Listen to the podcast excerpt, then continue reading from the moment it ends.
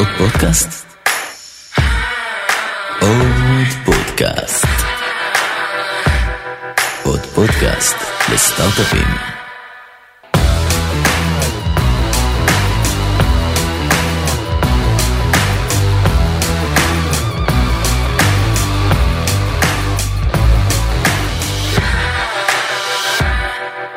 טוב, אז אריק, מה נשמע? בסדר גמור, יגאי, מה שלומך? בסדר, טוב מאוד לפגוש אותך, ולא בפעם הראשונה בפודקאסט הזה, אז אני באמת רוצה להגיד לך קודם כל, תודה רבה על הזמן. תודה רבה לך. בכיף. אז אנחנו פה בפרק מיוחד, רק to set the stage, בפתיחתו של פרק על אה, מיזוגים ורכישות, ובאמת אני חושב שאין הרבה מרואיינים שמתאימים לנושא הזה אה, יותר ממך ומקרן גלילות קפיטל. לפני שניגע, נאחוז בנושא עצמו, מה שנקרא בשור בקרנב, אני אשמח שתיתן כמה מילים עליך ועל גלילות, אני חושב שזה גם ייתן את הרקע המתאים לפרק. אז בבקשה אריק. זה אריק ליינשטיין, אני שותף בקרן הון סיכון שנקראת גלילות קפיטל, אנחנו קרן אה, שמשקיעה בחברות אה, תוכנה, אה, קיימת מ-2011, היום אנחנו משקיעים מהקרן הרביעית שלנו, משקיעים בשלבים מוקדמים, כן, ואנחנו די מכירים את העולם הזה, עד היום היינו מעורבים ב-16 אקזיטים של, של חברות שהשקענו בהם, אז עברנו את התהליך הזה של רכישות ומיזוגים הרבה פעמים. אז, אז בוא נדבר על זה קצת, כי בסוף זה נשמע קצת uh, בנרטיב הישראלי כמו חלומו של כל משקיע וחלומו של כל יזם. אתם מדברים על 16 אה, אירועי uh, מיזוגים ורכישות אקזיטים בעצם שחברות פורטפוליו שלכם עשו, ואז נראה לי שהשאלה הראשונה המתבקשת זה מה הקסם, איך בכלל אנחנו מוודאים עוד בתחילת הדרך את אה, מה שנקרא צופה פני האקזיט, איך אנחנו יכולים לוודא שיש לנו path ברור למצב שבו ירכשו את החברה שהשקענו בה, את החברה שאנחנו בונים כיזמים. אז האמת היא שזה שיקול, אה, מה שאנחנו קוראים לו ה exit strategy, אבל הוא לא שיקול עיקרי. כלומר, השיקול העיקרי שאנחנו משקיעים בחברה או בצוות בתור משקיעים מוקדמים, זה היכולת של החברה באמת להיות חברה טובה שמובילה את השוק שלה, שצומחת במהירות, בשוק צומח וכן הלאה. תמיד בסופו של דבר בתור משקיעי הון סיכון אנחנו אה, לא נישאר בהשקעה הזאת לנצח, ל-20 שנה, אלא מתישהו נשאף כן אה, לצאת או למכור את המניות שלנו, זה יכול להיות בתסריט למשל שהחברה אה, הופכת להיות חברה ציבורית, כלומר היא מנפיקה, ואז אפשר למכור את המניות אה, בשוק, או מה שקורה בחלק גדול מהמקרים, החברה נרכשת על ידי אה, חברה אחרת, ובצורה הזאת אנחנו מקבלים את, ה, את הנזילות שלנו. אה, אז זה, זה שיקול, אבל, אבל הוא לא שיקול עיקרי, כלומר אני אעדיף קודם כל אם זו שאלה של אה, להשקיע בחברה מצוינת, גם אם לא ברורה לי הדרך לאקזיט, אה, או בחברה שברורה הדרך לאקזיט אבל היא לא חברה מצוינת, אז אני אשקיע באופציה הראשונה. כלומר, אני רוצה להשקיע בחברות מצוינות. ובוא נדבר קצת מאחורי המילת קסם הזו שנקראת אקזיט, אריק, מה, מה, איך נראה התהליך? מה זה אומר בפועל? יום אחד אני קם בבוקר ואני מקבל אימייל ממייקרוסופט או סיסקו, שם קוד, שהם רוצים לקנות אותי?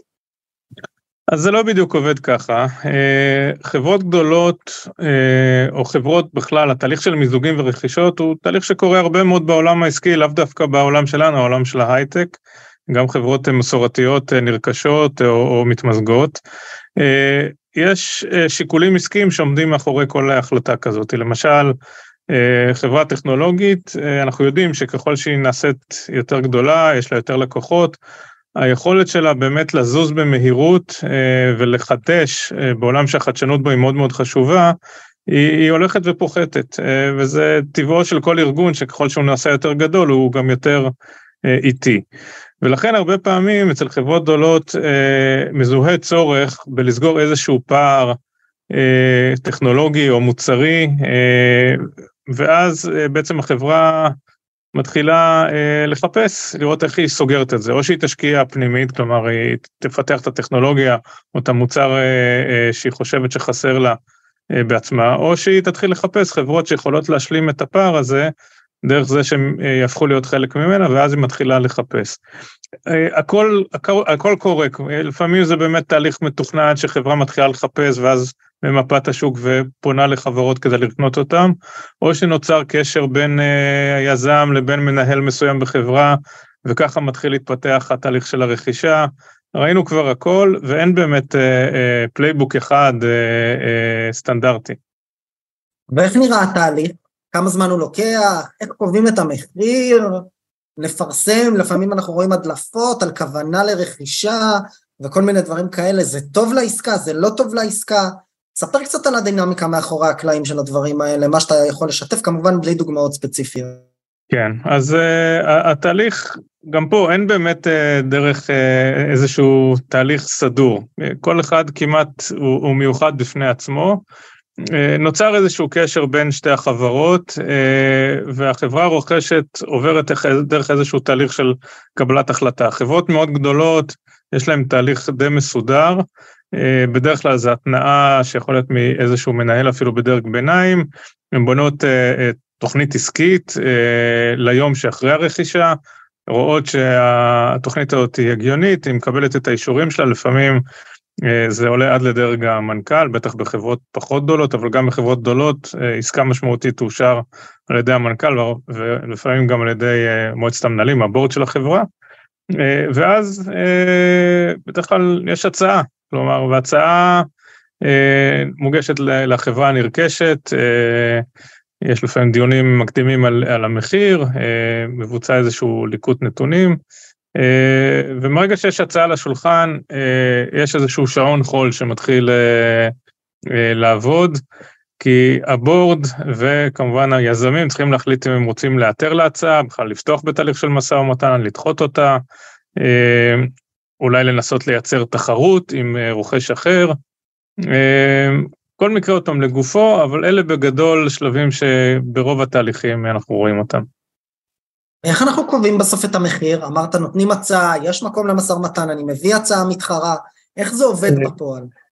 כן, אז תמיד יש מקום למשא ומתן, זה תהליך uh, מסחרי. Uh, המחיר נקבע בעולמות שלנו, של, של רכישות של חברות טכנולוגיה, לא כל כך מתבסס על פרמטרים פיננסיים של החברה עצמה. כלומר, אם מעריכים היום חברה על בסיס מכפיל על מכירות או אה, מכפיל על רווח, אה, זה לא תמיד, או ברוב המקרים לא יהיה באמת שיקול. השאלה שהחברה הרוכשת אה, שואלת את עצמה, איך אני יכולה למנף את, אותה, את אותם נכסים שאני קונה ברכישה, את המוצר, את הטכנולוגיה, את השוק, ומשם מתחיל החישוב של להגיד, אוקיי, נניח, אני אוכל למכור את זה לחצי מבסיס הלקוחות שלי, כמה זה שווה לי. ולכן אנחנו רואים לפעמים מחירים שמאוד, אה, לאנשים שאולי פחות מכירים את העולם הזה, נראים מאוד מאוד גבוהים. אבל השיקולים תמיד שיקולים אסטרטגיים. אתה יכול לתת קצת דוגמה בהרחבה לשיקולים אסטרטגיים כאלה? אז למשל, כניסה לשווקים חדשים, או התמודדות עם תחרות. לפעמים אתה מגלה שהמתחרה שלך אה, פיתח איזושהי יכולת טכנולוגית שלך חשובה, והוא לוקח לך את הלקוחות. אה, אז אתה תרצה אה, להיאבק בו, אה, ולכן אתה תרצה לפתח את היכולת, את היכולת במהירות, לפני שזה מתחיל להיות מאוחר מדי. או למשל, אה, שינוי אה, צפוי בשוק עצמו, שאתה רוצה אה, להיערך אליו, למשל, מעבר לענן, כן, יצר הרבה מאוד אה, אתגרים אצל החברות המסורתיות שהיו עוד בעולם של ה data centers. הם אה, נערכו למעבר הזה במידה רבה על ידי קנייה של סטארט-אפים שכבר היו בתוך העולם של הענן. זה תהליכים שקרו לפני כמה שנים ובעצם ממשיכים uh, עד היום. שתי שאלות אחרונות, בכל זאת 16, 16 אירועים כאלה של מיזוגים ורכישות, מה משותף? מה למדתם אה, שמשותף או ששונה במיוחד בין כל האירועים? אז אה, אני חושב שזה אירוע אה, כמובן מאוד משמעותי בחיים של, ה, של היזמים, ואני חושב שאנחנו מנצלים את הניסיון שצברנו במהלך השנים פשוט להיות יחד עם היזמים בתוך התהליך, את כל ההתלבטויות, את כל ה... אה, אה, שהולכים לתוך קבלת ההחלטה, האם בכלל, ואיך לנהל את התהליך. ופה הניסיון המצטבר שלנו, אני חושב, משרת אותנו מאוד טוב. אני גם בעצמנו הלכנו דרך איזושהי עקומת למידה אה, במהלך השנים. אז, אז זה אני חושב היום משותף לכל, ה, לכל התהליכים שהיו לנו בשנים האחרונות, אבל כאמור, מבחינת שוני, אני יכול להגיד שכמעט כל uh, תהליך שונה, יש בו כמה דברים שלא נתקלנו בהם בעבר, כי זה תמיד קומבינציה של היזמים, של הרוכש, של החברה הנרכשת ומצב המימוני שלה, מצב הטכנולוגיה, מצב התחרות. בגלל זה העולם הזה הוא כל כך uh, מרתק ומעניין. וככה לסיום אתם מזהים אה, תחומים באפיק, במה שנקרא באפיקי המיזוגים והרכישות שהיו חמים, איך, מה אתם צופים לשוק הזה, בש, מה שנקרא נוכח השנה שהייתה ומה יהיה בשנה שתהיה? אני חושב שאני אני בסך הכל מאוד אופטימי, אני חושב שהמגמה הזאת, אנחנו עד, עד השנה, בשנה הזאת כבר מכרנו אה, שלוש חברות וזה ימשיך לצמוח. אה, אני מאמין שיהיו עוד עסקאות. אה, הביקוש לטכנולוגיה ישראלית, לחדשנות הישראלית, ממשיך להיות גבוה אה, והוא ימשיך לגדול להערכתי. אני יכול להגיד לך שבשנת 2011, כשהתחלנו לעבוד כגלילות, כמות החברות הרב-לאומיות שפעלו בישראל הייתה הרבה יותר קטנה. היום אנחנו כבר מדברים על מספרים של משהו כמו 400 חברות שפועלות פה, והעניין בטכנולוגיה הישראלית ימשיך, ימשיך לעלות. אני רוצה להזמין את אה, פאבל גורביץ', לשעבר גרדיקור, היום אקמאי. אריק, תודה לך. תודה רבה, גיא. היי, גיא. היי, פאבל, מה נשמע? טוב מאוד, מה שלומך? בסדר גמור, יופי. Uh, טוב, אז uh, היום אנחנו במין uh, פרק עם uh, uh, שורה של מרואיינים שכבר uh, יצא לי לראיין, אבל בכל זאת uh, קצת עליך ועל המסע שלך, לפני שנצלול פנימה לזווית שלך גם כיזם uh, וגם כמנהל את הפעילות של אקמאי פה בארץ. זהו, במילה סיכמת את הכל, אני חושב.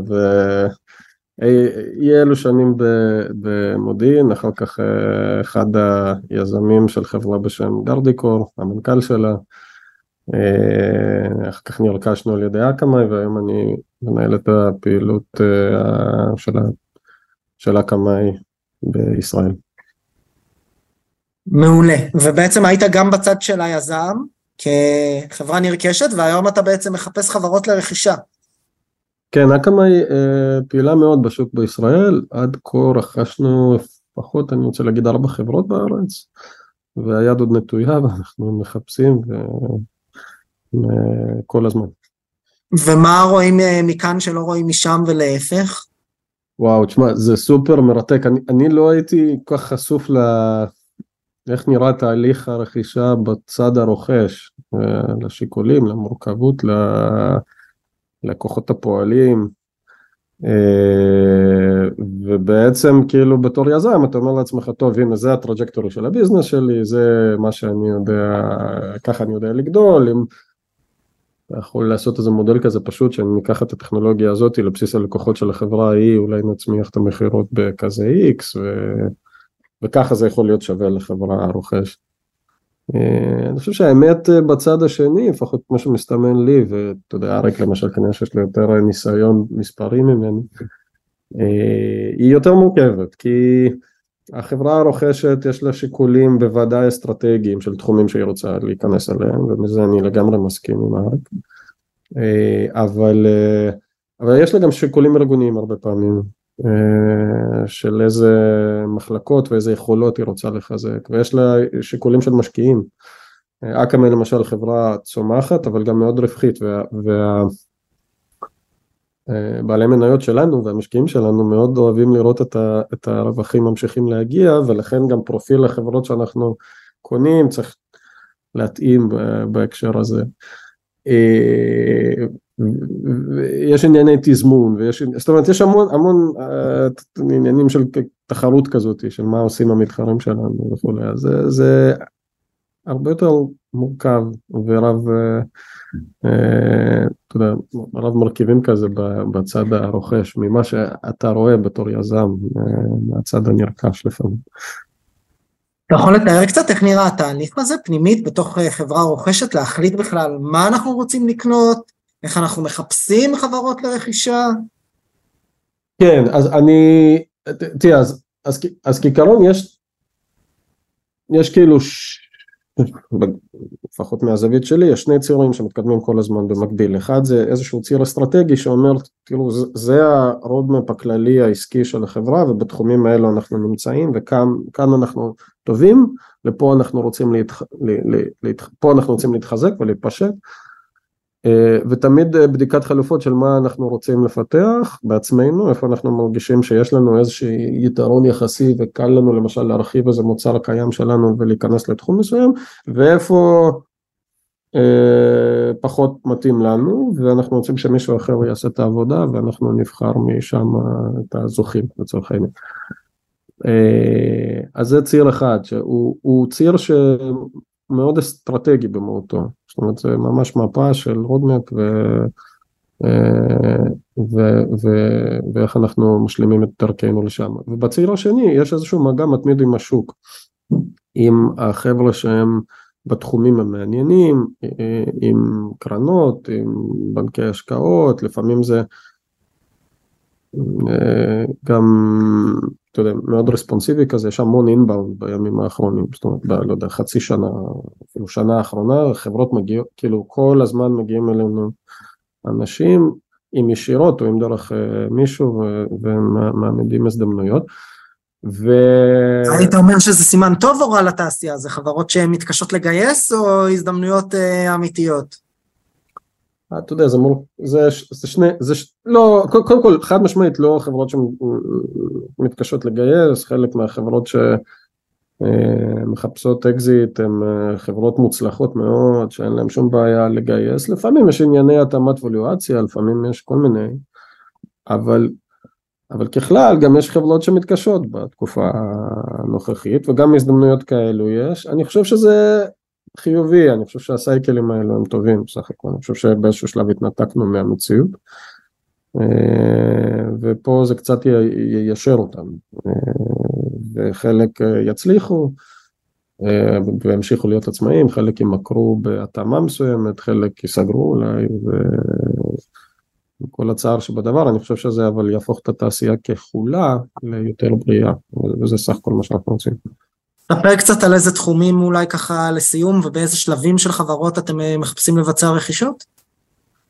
אז אה, תראה, אנחנו עושים רכישות בכל מיני שלבים, רכשנו, החברה האחרונה שרכשנו את הניוסק, היא בשלבים יחסית מוקדמים של המסע שלה, טכנולוגיה מאוד מבטיחה, צוות מדהים, אה, בול בפוני של התחום האסטרטגי שאקמה עוסקת בו והלכנו וקנינו צוות וטכנולוגיה מאוד מבטיחה כשכל הנושא ה-go to market אנחנו כאילו מפתחים אותו.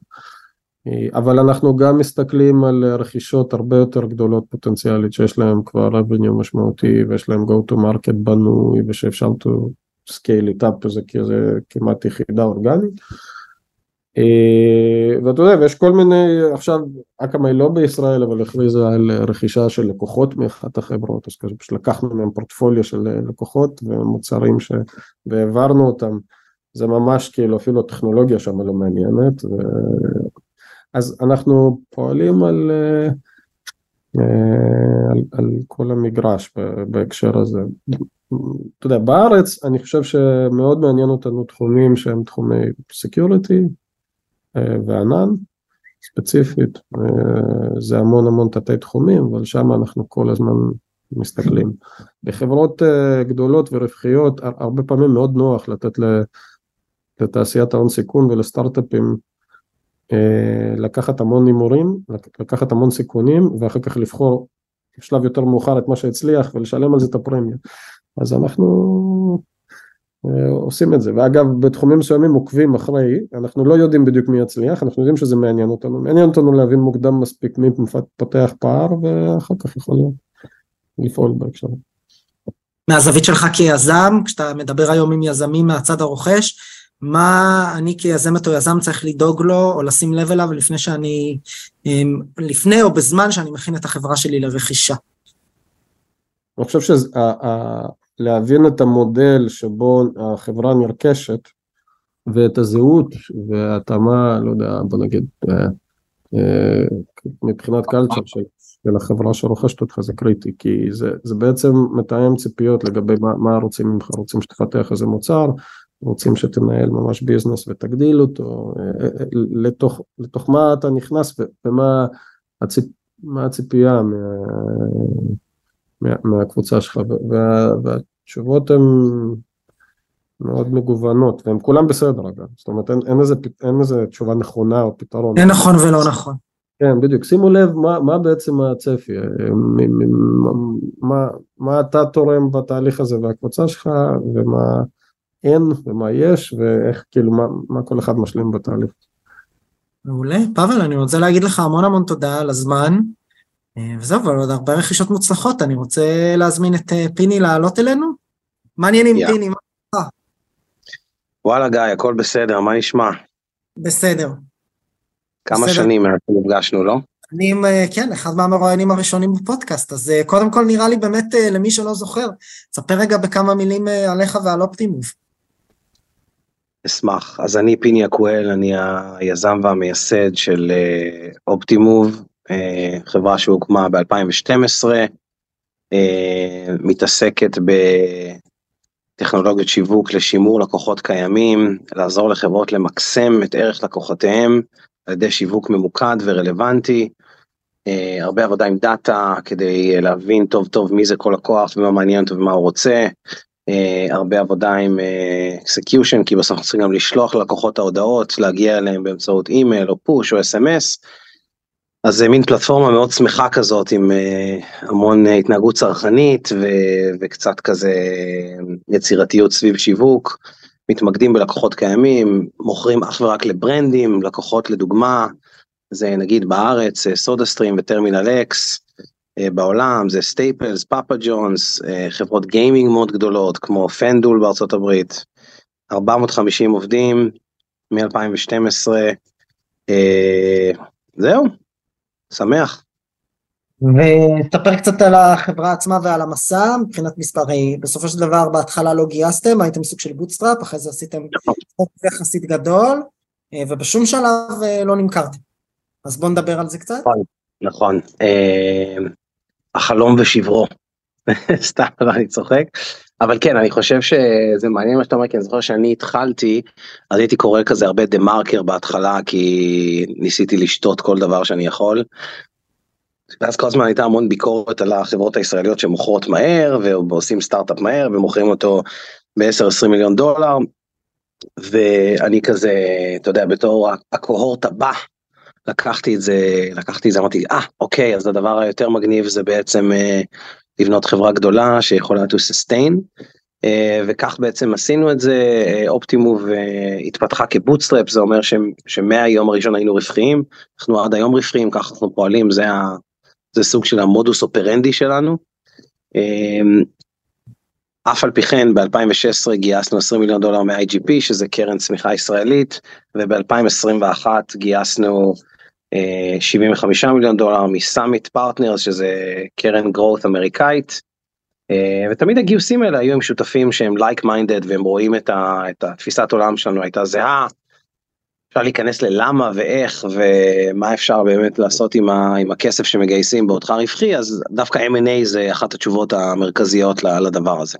M&A זאת אומרת לרכוש חברות דווקא. לרכוש, M&A לרכוש כמובן, כן. אני יותר בצד הרוכש, ומה אני באמת- באמת האסטרטגיה שלכם מבחינת רכישה? אז מבחינת רכישה, בוא, אני עד היום רכשתי ארבע חברות. אמ, שתי עסקאות היו עסקאות קטנות שאני קורא לזה, זה היה לפני, ש, זה היה לפני שסאמיט נכנסו, זה היה עסקאות כאלה שהן כזה קטנות, באזור המיליון דולר מזומן, עוד טיפה אופציות ודברים כאלה, לא דברים מסובכים יותר מדי, עסקאות נכסים גם על פי רוב, זה היה כמו אה, לא להיות בתול במה שקשור לרכישות. ואתה יודע, טיפה להשתפשף ולראות איך זה עובד, אתה תמיד, אה, זה תמיד טכנולוגיה שהיא משלימה, זה בדרך כלל אתה רוצה משהו שהוא משלים את הסיפור שלך, משהו שהפיתוח שלך אה, אין לו את הבנדוויט להתמקד בו, ואתה חושב שזה מעניין, אתה קונה איזשהו ידע, איזושהי תפיסת עולם, איזשהו חלון לטכנולוגיה מסוימת. מאז ש Summit נכנסו, האסטרטגיה היא פשוט להוסיף למוח שריר. אם Optimove אה, נולדה והייתה תמיד אה, סוג של מוח marketing, אז הרעיון, זה להוסיף לו את השריר, כלומר את שריר, את שריר השליחה, כלומר להיות מסוגלים גם לשלוח את ההודעות. אז לדוגמה, אחת הרכישות שעשינו לפני שנה וחצי, זה חברה ש, שמתעסקת ב mobile marketing, ומאפשרת שליחה של הודעות במובייל, אם זה push messages, in-app messages, web push, כל מיני דברים שמחים סביב מובייל uh, SDKs. Uh, מעניין שאני משתמש המון באדג'קטיב שמח היום, אני כל הזמן אומר דברים שמחים ושמח והכל שמח בחברה ואני צריך לבדוק את עצמי נראה לי. אה, אה, אבל, אה. כן, אה, אז, אז, אז זה נגיד דוגמה אחת, ודוגמה שנייה של רכישה שעשינו זה סביב ה-Web Channel, כאילו להיות מסוגלים להגיש תוכן באופן פרסונלי אה, בתוך אתרים, אה, אם זה המלצות על מוצרים ודברים כאלה, זה עוד רכישה שעשינו, זה שתי רכישות שעשינו באי הבריטי, חברה אחת שהיא חברה אנגלית וחברה שנייה שהיא חברה סקוטית, אז היום יש לנו משרד בסקוטלנד. קול. וכשאתה מסתכל על אה, חברות לרכישה, לרכישה, דיברת קצת על טכנולוגיות משלימות או מוצרים שמשלימים את אה, קו, הב, קו הביזנס המרכזי שלכם, יש עוד, יש עוד שיקולים? ואיך בכלל עושים את התהליך הזה מהזווית שלכם? זאת אומרת, איך מחפשים חברות או טכנולוגיות לרכישה? כן, שמע, זה נושא מאוד, אה, יש לזה המון עומקים ורבדים. תראה, זה, זה בסוף נובע מה... אני תמיד אוהב להסתכל על זה, על, להסתכל על העולם מזווית זהותית. יש, אה, יש, קודם כל זהותית בהיבט של כאילו מי אתה, מה המוצר שאתה נותן, מה הערך שאתה מביא ללקוחות. יש את התפיסה הזאת שנקראת, אתה יודע, סביב ה-concentric circles, שאתה כאילו תמיד קונה משהו שהוא נורא קרוב אליך, אתה יודע, סביב המעגל הבא, משהו שלקוחות כל הזמן שואלים, תגיד, איך זה שאין לך את זה, או משהו שנגיד במקרה שלנו עם ה mobile marketing היה לנו איזה שותף שכל הזמן הבאנו אליו את הלקוחות שלנו כי הוא זה שסיפק את ה mobile marketing ולנו לא היה mobile marketing. אז תזמין, תמיד היינו מזמינים אותו וקוראים לו לתת את ה mobile marketing. ולקוחות אומרים למה למה אני לא יכול לקנות את הכל מכם אז uh, אתה יודע לאורך הרבה שנים כי לא היה לנו את ה bandwidth להתמקד בזה להיות בזה מספיק טובים אה, דרך אגב, שם דווקא ניסינו לפתח משהו משלנו, זה לא צלח. אה, שוב, כי לא שמנו על זה אנשים מספיק חזקים, ולא התמקדנו זה מספיק, ולא... אז, אה, אז זה, זה רמזים נורא נורא קלים לרכישות. דווקא נגיד עכשיו יש לי על הפרק רכישה הרבה יותר גדולה של חברה שעושה 20 מיליון דולר ARR, אז אתה יודע, זה מין כזה משהו שיכול לתת לי בוסט כאילו ברמת צמיחה צמיחה unorganic growth אתה יודע אז אתה מקבל מספר שהוא משמעותי. אבל מצד שני שאני חושב על זה, אתה יודע, זה, זה מרתיע גם קצת כי מה קורה אם שנה אחרי הם נשארים פלט אז פתאום אה, נורא צמחתי אנורגנית אבל שנה אחרי פתאום זה כמו אבן שגוררת לי את הצמיחה למטה. משפיע מאוד על הנתונים. כן נגיד אופטימוב עצמה יכולה לצמוח נורא יפה כאילו מה שהאופטימוב המקורי אבל פתאום ה-line of business הזה שאני קונה זה דבר אחד אה, ודבר שני שאתה מסתכל עליו אז, אז האם אתה מאמין שיש פה סינרגיה האם אתה מאמין שתקנה את ה-20 מיליון דולר האלה והם יצמחו יותר מהר אצלך יצמחו מהר כמוך או יותר מהר ביחד זה נקודה מאוד חשובה. נקודה שנייה שאני חושב שזה מאוד מאוד חשוב זה עניין תרבותי פה צריך אה, ללכת אחרי, ה... אחרי הגאט שלנו, אתה יודע, נגיד, פגשנו עוד חברה, חברת גם mobile marketing, בת... פגשנו בתהליכים האלה, אתה יודע, עשינו את זה, אני כבר יכול לעשות על זה דוקטורט. הסתכלנו על חברה שגם גם עשתה 20 מיליון דולר ARR ב mobile marketing די ידועה, כלומר מכירים אותה בשוק, גייסה 136 מיליון דולר, שרפה את כל הכסף במצב לא טוב, כאילו עדיין חובות, הביאו לשם איזה מין מנכ"ל כזה שהוא אמור למכור אותה לחתיכות, אתה יודע. והמנכ"ל הזה אה, הבריא את החברה טיפה, אתה יודע, התחיל להציג אותה, כזה עוטף אותה בעטיפות יפות וצלופן, ואתה פוגש אותם, אתה מתחיל להסתכל ואתה מרים את המכסה מנוע, הרבה עובדים, איזה 110 עובדים, כמה משרדים בעולם. וזו חברה שכאילו תרבותית גם בעיניי, אתה יודע, היא חטפה, גייסה המון כסף, הייתה פזרנית מאוד הרבה מאוד שנים, חטפה מכות, חזרה, בסוף גם הטכנולוגיה עצמה היא כזה בתשע עוד עשר, נורא יקרה. בסוף אני, אתה יודע, אני אתאר לך זה שהיה לי חלום שאני, שאני חיה טורפת כזאת, ואני אוכל איזה משהו מקולקל, ואני כאילו עם איזה קלקול כמעט, כאילו טרפתי איזה, איזה צבי רקוב או משהו כזה, ובסוף אה, בסוף ירדתי מזה וממש נתנו להם הצעה כי נתנו להם term sheet, אה, הצענו להם 3x על ה revenue שלהם כאילו הצענו להם 60 מיליון דולר, לרכוש אותם ב-60 מיליון דולר שזה עוד פעם חברות שהן לא צומחות וזה אתה נותן בין 2 ל-3x אז אה. והם כאילו הסכימו לזה וזה ועשינו כזה DD שהתחלנו עשינו איזה DD של איזה שבועיים אה, ובסוף קנו אותם אה, קנה אותם איזה מישהו איזה אבל חברה שעושה רק mobile אני חושב שבשבילם בשבילם הם פשוט קנו את ה database של הלקוחות. אמרו אני לוקח כל לקוח ואני עכשיו אנסה להמיר אותו למוצר שלי. אה, וגם לדעתי יש מצב שהם עשו טעות. זה, זה כאילו נכס כזה רעיל בעיניי, אני לא, אני מעדיף נגיד בפילוסופיה שלי, מה שאני הגעתי עם מסקנה די מהר, שאני מעדיף לקנות אה, קטן עם טכנולוגיה חדשה, טכנולוגיה שנגיד כתבו אותה לפני שנתיים שלוש, מאשר מבוגר עם בעיות. אה, עכשיו, יכול להיות שהמבוגר עם הבעיות הוא באמת מביא לך הרבה פעמים, אה, הוא מביא לך בוסט גדול של revenue, אבל אבל זה, זה, אם זה לא, שוב, תלוי במקרה, אם זה לא סינרגטי באופן מאוד מאוד יפה וברור ונקי, זה על פי רוב בעיניי טעות. אז במה, אז במה אתם מחפשים רכישות כרגע, בתקופה הקרובה, אם בכלל? אז תראה, בתקופה הקרובה אני יותר אופרטוניסטי, אני, אני, תראה, אתה, בסוף אתה, אתה תמיד מחפש דרך כאילו להפוך את העסק ליותר, אה, אתה יודע, לשפר את הסיכויים שלו להצליח ולגדול ולהיות, אתה יודע, put yourself in a better position to win. אז, אה, אז ההזדמנות שאני מסתכל עליה כרגע זה נגיד הזדמנות של, אה, של CDP שגם אנחנו בקטגוריה הזאת שהוא כאילו אבל הוא מוכר ל-IT טיפה הוא יותר כאילו נגיד המוצר שלי משתמש בהמון דאטה של לקוחות אבל ה-IT של החברה צריכים לספק לי את הדאטה. אז פה אני יכול לדוגמה לרדת קצת יותר למטה ולבוא ל-IT של החברה ולהגיד להם יש לי פתרון בשביל זה יש לי פתרון לעזור לכם לנקות את הדאטה ולסדר אותו. זה משהו שכזה עוזר לנהל את, ה, את ישות הלקוח אתה יודע להבין ש, שגיא נקודה K את G כאילו שכמה אישויות של גיא זה אותו גיא אתה יודע זה נקרא identity resolution כאילו לחבר את ה... אז אתה יודע אז אני שואל את השאלה האם אני יכול אני יכול לשחק משחק כמו סיילספורס לבוא למישהו תשמע יש לי אני מטפל לך גם ב identity אחר כך אתה עולה למעלה ב-customer 360 אחר כך אני נותן לך את ה intelligence אחר כך את הזה כאילו איזה vision נורא נחמד ש... אבל היום אני מבין שתשמע זה לא כזה קל למכור כמו Salesforce כאילו להיות ברמה שאנשים רק בגלל שיש לך את הכל הם יקנו ממך הכל. אז uh, אני שואל את עצמי כל מיני שאלות אבל כן זה מפתה אתה יודע במיוחד אתה יודע נגיד חברה כזו יכולה לקנות ב stakes נגיד אני יכול לקנות אותם ב-40 מיליון דולר, עכשיו, אני אומר לך עכשיו ב-40 מיליון דולר אתה מקבל 20 מיליון דולר ARR. נשמע טוב, אתה יודע, יש מצב שאפילו ברמת... תרים את זה תוך שנתיים גם אם ה business לא עולה, נכון?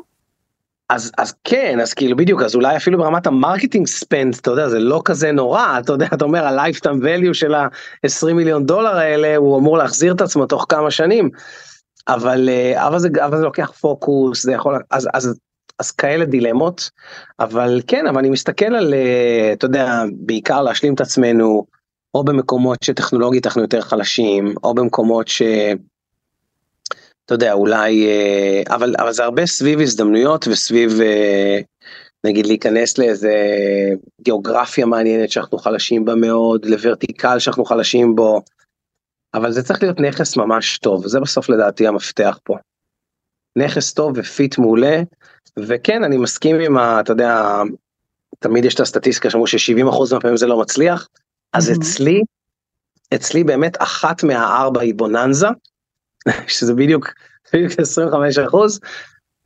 הרכישות הקטנות הם כאלה, הם בסדר, אתה יודע, הם בסדר, הם כאילו כנראה שבדיעבד, אתה יודע, אם אני מנטרל את, ה, את הקטע הזה של לצבור ניסיון בלעשות את זה, אני לא יודע, זה אחת מהן בטוח לא הייתה כלכלית, לא הייתה כדאית, כאילו היא ממש כישלון, אחת מהן היא טובה, כאילו, לא סליחה, אני, אני לוקח בחזרה, הם שתיהם, אחת מהן ממש כישלון, השנייה היא, היא, היא בסדר בוא נקרא לזה ככה, ועוד אחת שהיא דווקא הכי גדולה, אנחנו כזה, אנחנו, אנחנו מחכים ככה, jury still out מה שנקרא, אבל שם היה לנו גם קטסטרופה, יזם, הקו-פאונדר של החברה נפטר מסרטן אחרי איזה ארבעה חודשים.